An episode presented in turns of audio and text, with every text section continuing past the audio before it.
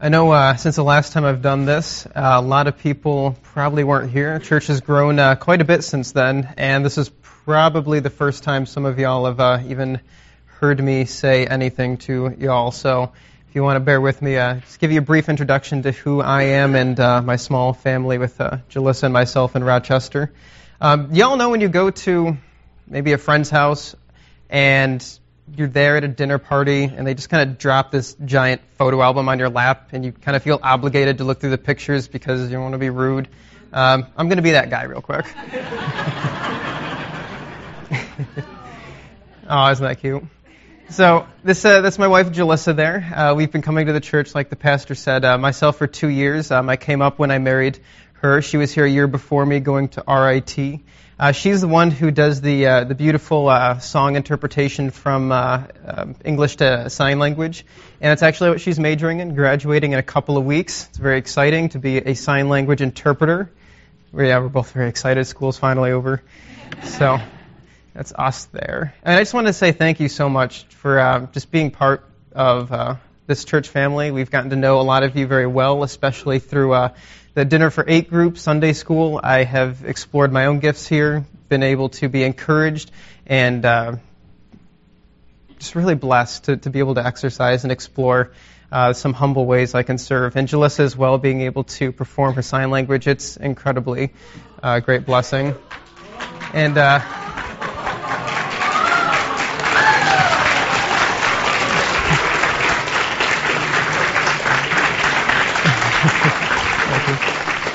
Speaking of uh, families, yes, uh, we're going to bring another member into the church in December, so we're thoroughly excited and uh, can use all the prayer we can get. So, surprise. all right. So now that I have everybody's attention, we will uh, go ahead and get started. Actually, I just want to open up in, in prayer really quick here, and uh, we'll go ahead and dig into Corinthians. Heavenly Father, um, I just thank you so much for this uh, body of believers that you have uh, brought Jalissa and I into. I thank you for uh, just the vast amounts of uh, encouragement and prayer that we've been able to receive and give. I humbly ask for your presence over the, the reading and the teaching and uh, receiving of your word this morning. Give us a clear heart and mind to receive whatever it is that you want us to get, and uh, help us to glorify you above all else with our time here today. I ask all this in your name. Amen. All right. So this is part three of a kind of a mini series within this series. Uh, we started in chapter eight. We are wound up here in chapter ten of 1 Corinthians.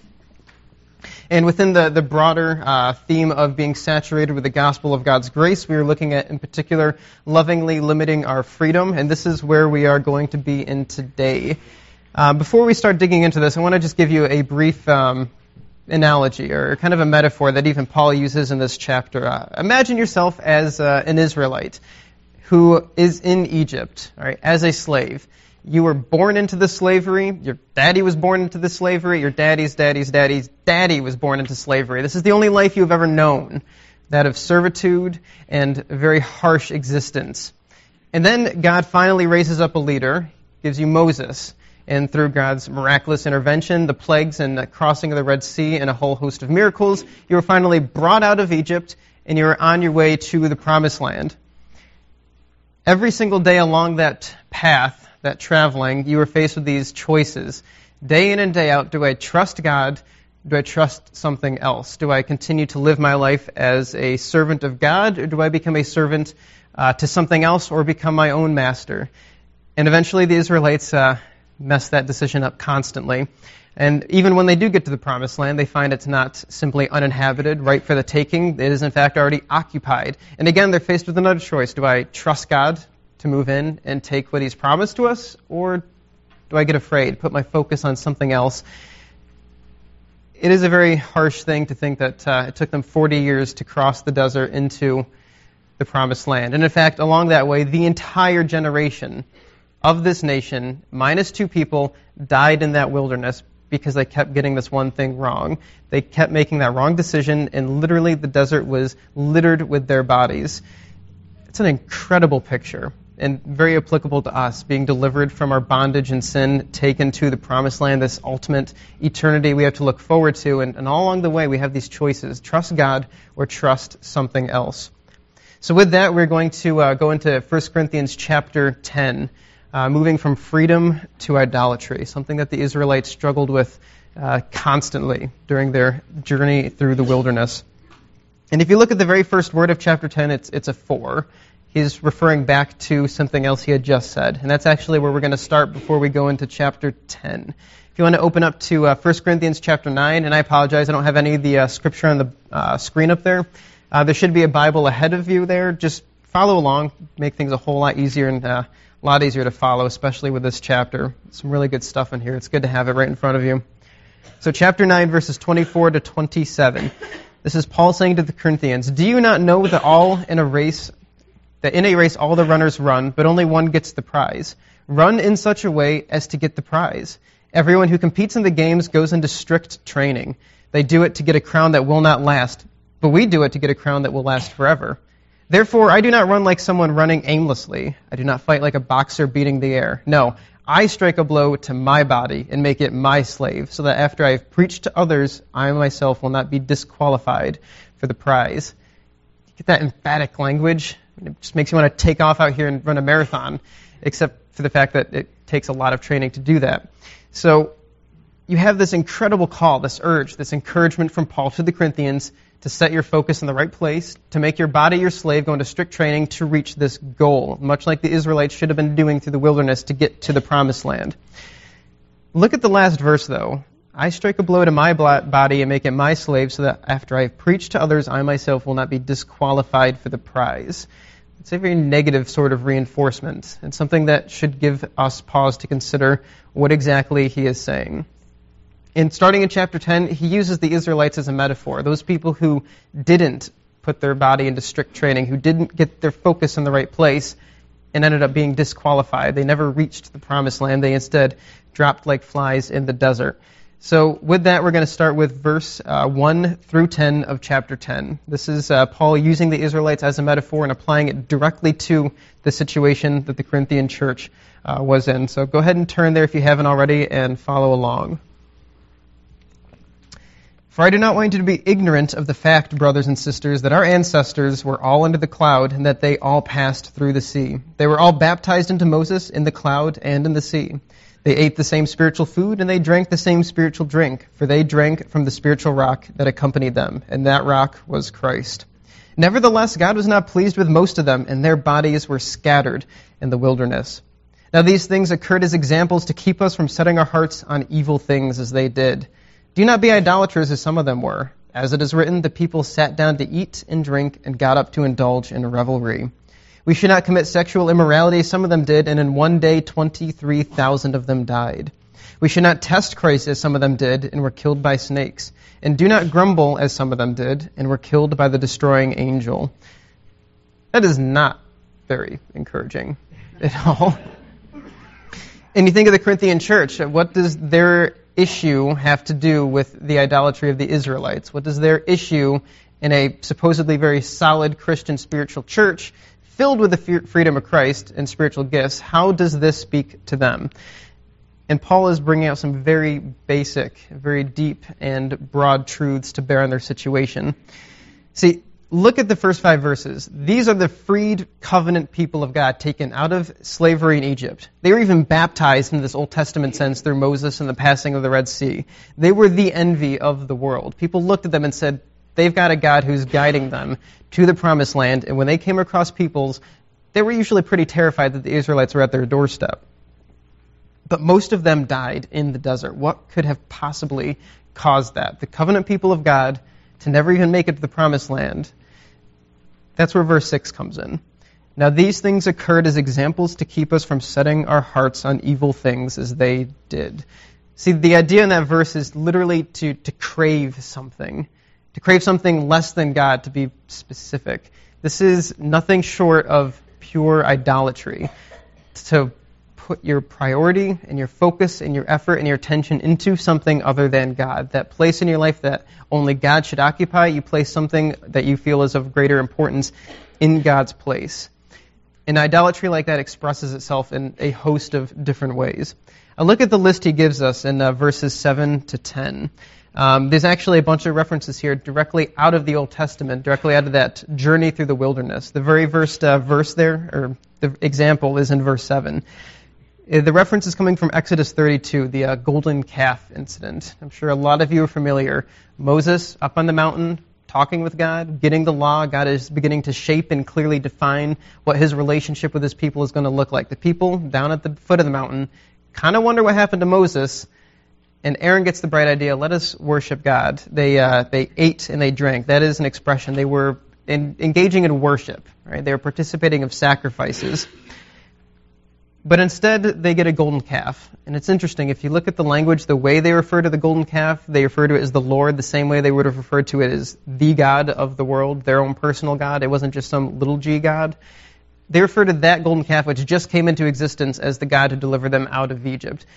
I personally don't believe that they actually physically believe the golden calf was responsible for delivering them.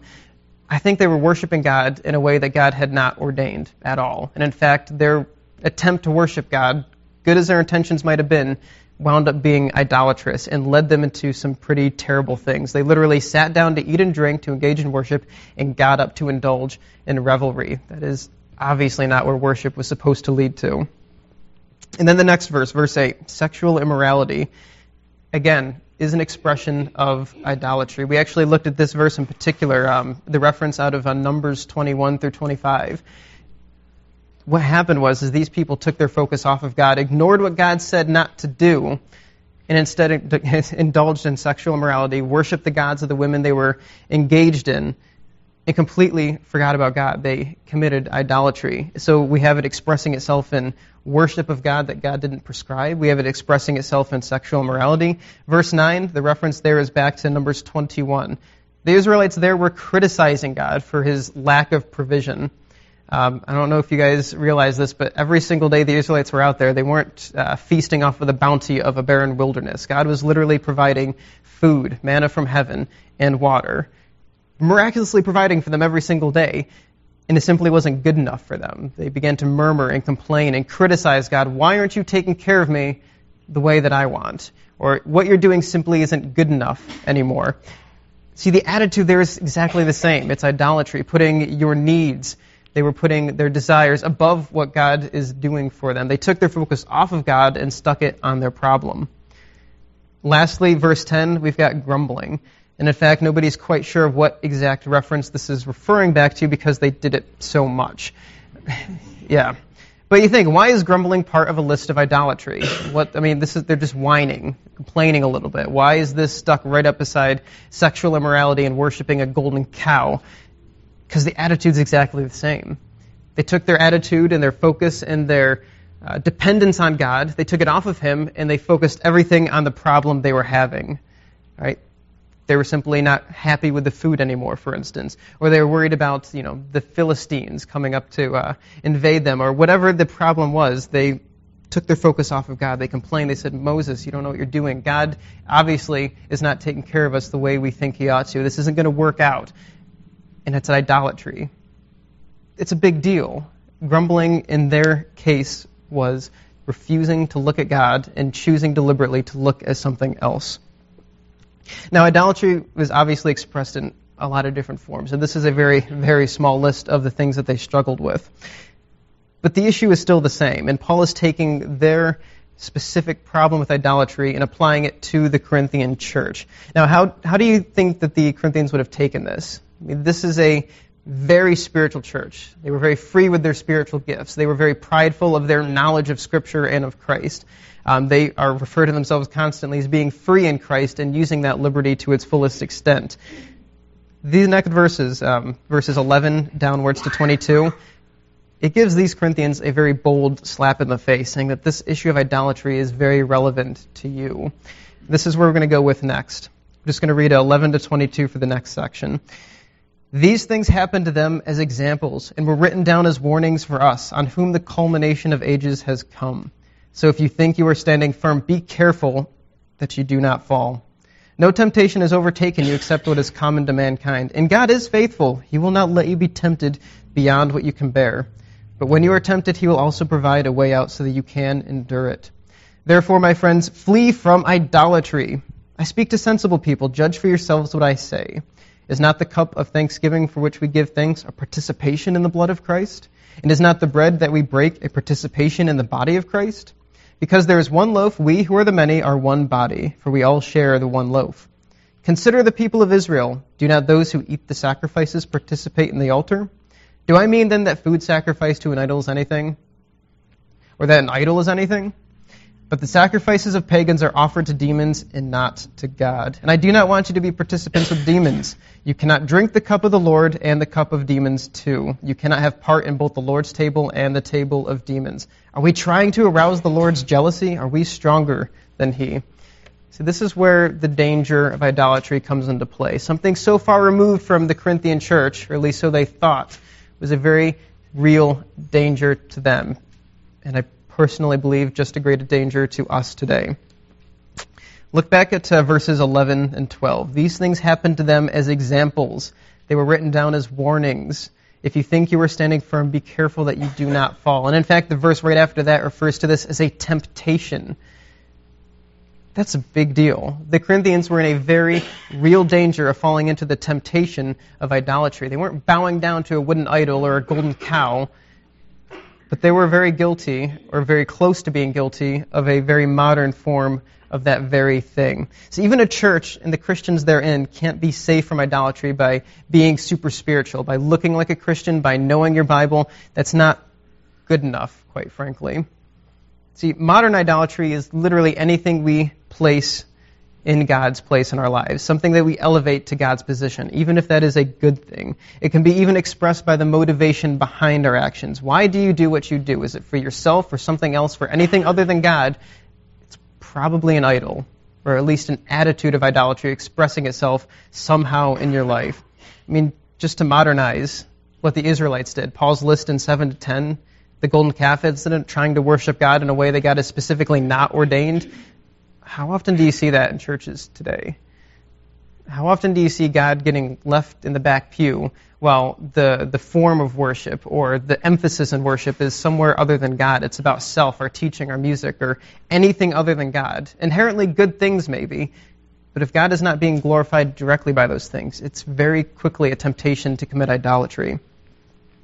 Expressing sexual immorality, criticizing the Lord, grumbling, I mean, even whining about your life circumstances, and I know it happens to everybody, but to make that your attitude and your mindset, to take your focus deliberately off of God, and to pour all your efforts into this problem, could very easily lead you into idolatry.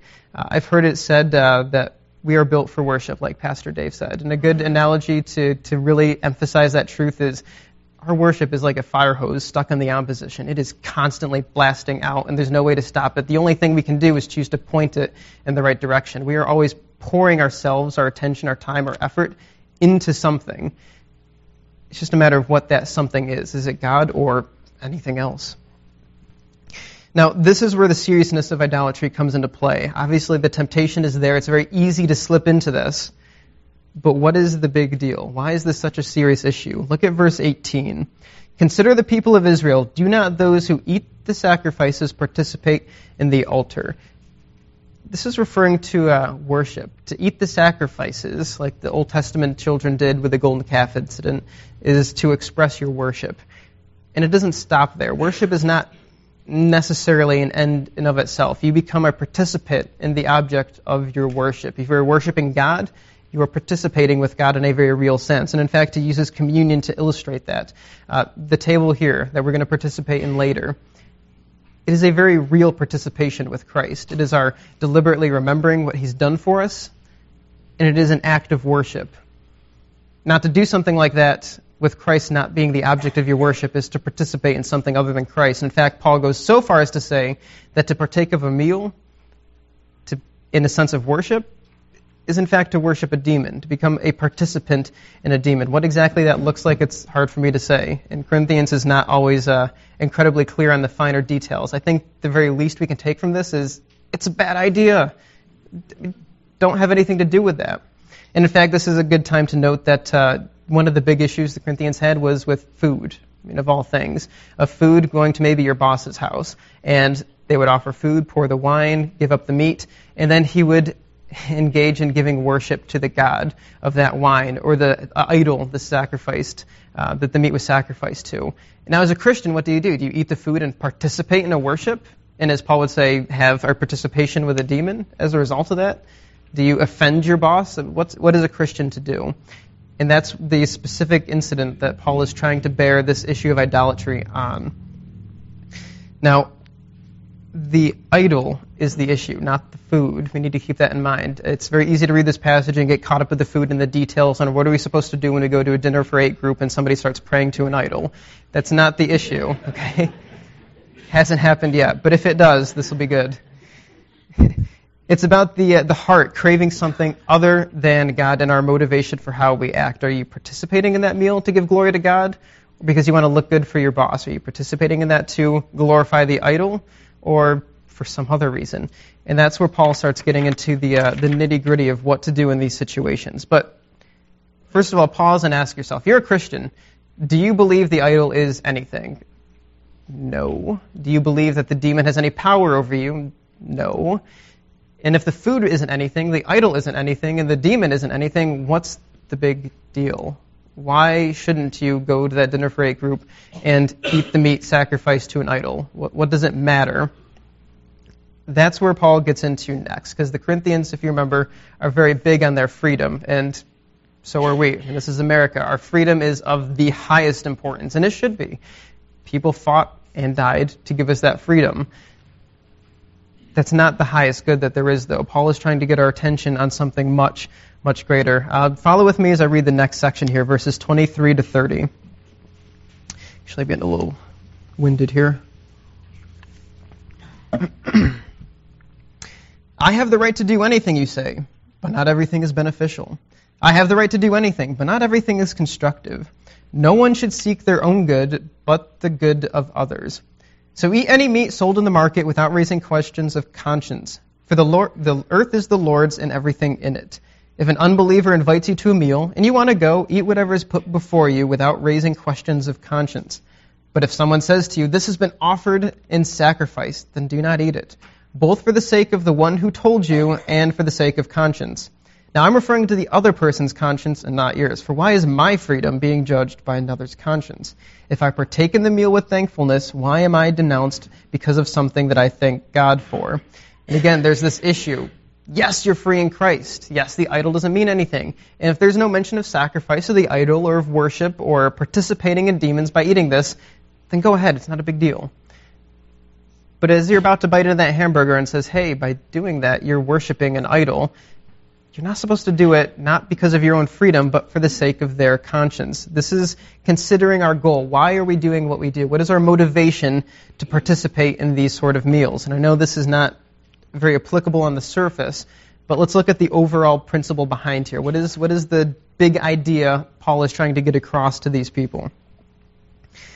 What is the issue? The issue of your motivation is it in the right place or in the wrong place? Why are you doing what you do? Are you unwilling to limit your freedom to eat the food if you know it will lead somebody else into idolatry or to think less of God? He gives two examples those believers looking at you eating the food and also unbelievers looking at you eating the food.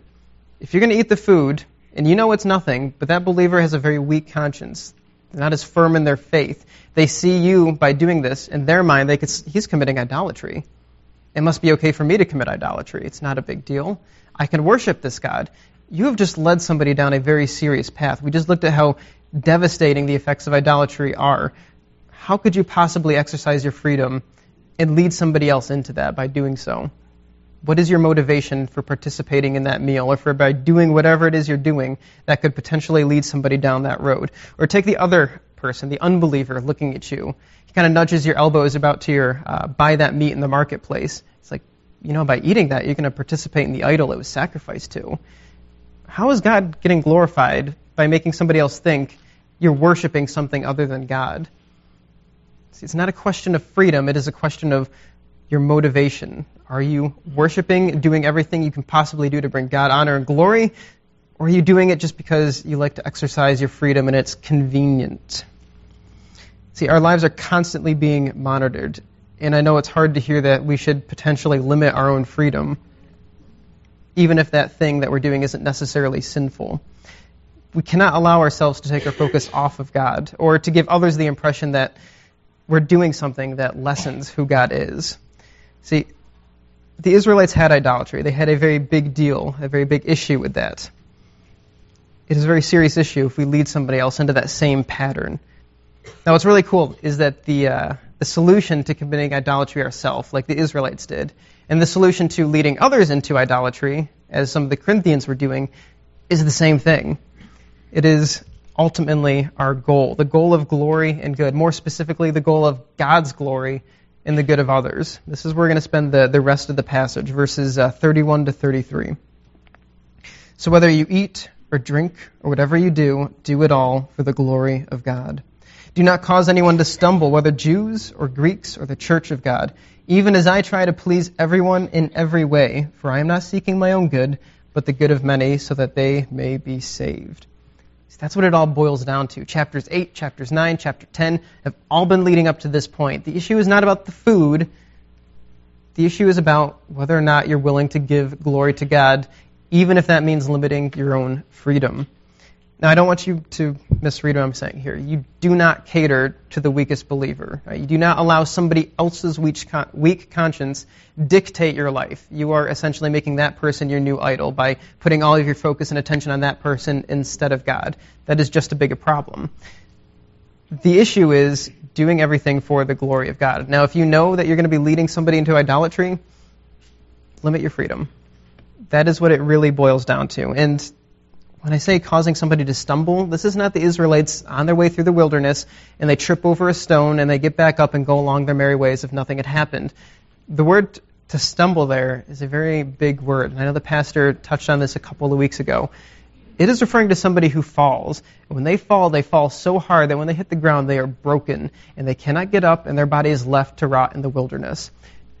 That is how serious idolatry is to this person with a weak conscience watching you as they perceive worshiping an idol, giving attention to something other than God, and leading them into it by your example.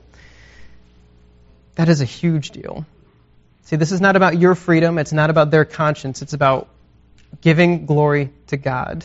Is God glorified by causing somebody to stumble to that extent? Absolutely not. So, the general principle can be looked at in a whole bunch of different ways, giving glory to God. Let's um, take last week. Um, I believe the issue of uh, receiving payment for preaching came up. Um, Paul argues very extensively, um, very convincingly, that yes, for doing what he was doing for teaching the Corinthians, he had the right to claim compensation for his services. And it's funny because after arguing so strongly on that point, he says, But I'm going to limit my freedom and I don't want you all to give me anything. In fact, I'm telling you, don't you dare give me a cent he believed for the sake of the gospel it was going to be furthered by not accepting from these people. He believed God was better glorified by not taking any money from these people. And it's curious because in a whole other instance, the church at uh, Philippi, he not only accepts money, but asks for compensation. And I believe in the same instance, he's doing it because it furthers the gospel, because he is able to give God honor and glory by continuing his work, and to do so in that particular case, he was accepting compensation. It's the same principle. Paul's motivation, give glory to God in everything that you do. In this case, it's expressed by not accepting money. In another case, it's expressed by accepting money. And if I could take it even a step further, I suspect Paul would never accept a dime if he knew somebody else was going to look at that and say, oh, Paul's worshiping money. Maybe I could get involved in preaching because it looks like a lucrative business. It sounds extreme, and yes, it is, but I mean, even in Corinthians, he says he's willing to never eat meat again if he knows it's going to cause somebody to stumble in such an extreme way that we've looked at. Paul is not concerned with the meat, he's not concerned with the money, he's concerned solely with giving glory to God. Is the exact opposite of idolatry. That is what his life is consumed with. He's so focused on God, limiting his freedom doesn't seem to matter a whole lot to him. That is an incredible mindset to have. It is an incredible worshipful lifestyle, something that we need to aspire after, something that we have to put our bodies into strict training to get. It is not easy. I'm not by any means saying that it's easy to live this way, but it's necessary.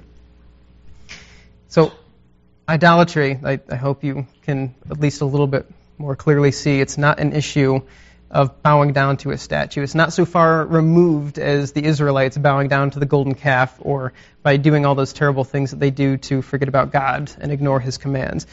It is just a realistic temptation to us as it was to the Corinthians and as it was to the Israelites. And it's also just as dangerous. Absolutely essential that we fight that temptation with every fiber of our being. I mean, if you go back what we read over earlier, that there is a way out of these temptations. And I believe what Paul is leading up to in these last verses of the chapter is that way out of temptation is to do everything for the glory of God. Whether you're eating, whether you're drinking, everything you do should be motivated by wanting to give God the glory that He is due. So exercise your freedom when it means God will be glorified sometimes limit your freedom when it means God will be glorified. That is what everything boils down to. With that, let's uh, just go ahead and close in prayer and just let these things sink in.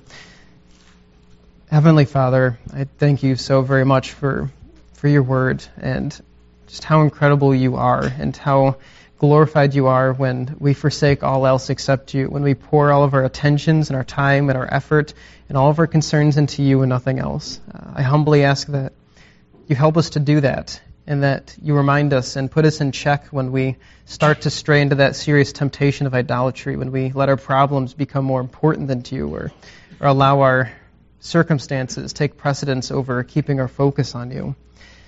I just thank you so much that you have given us a way out and that it is a call that you can help us to live, to give you honor and glory through everything that we do. I ask all this in your name. Amen.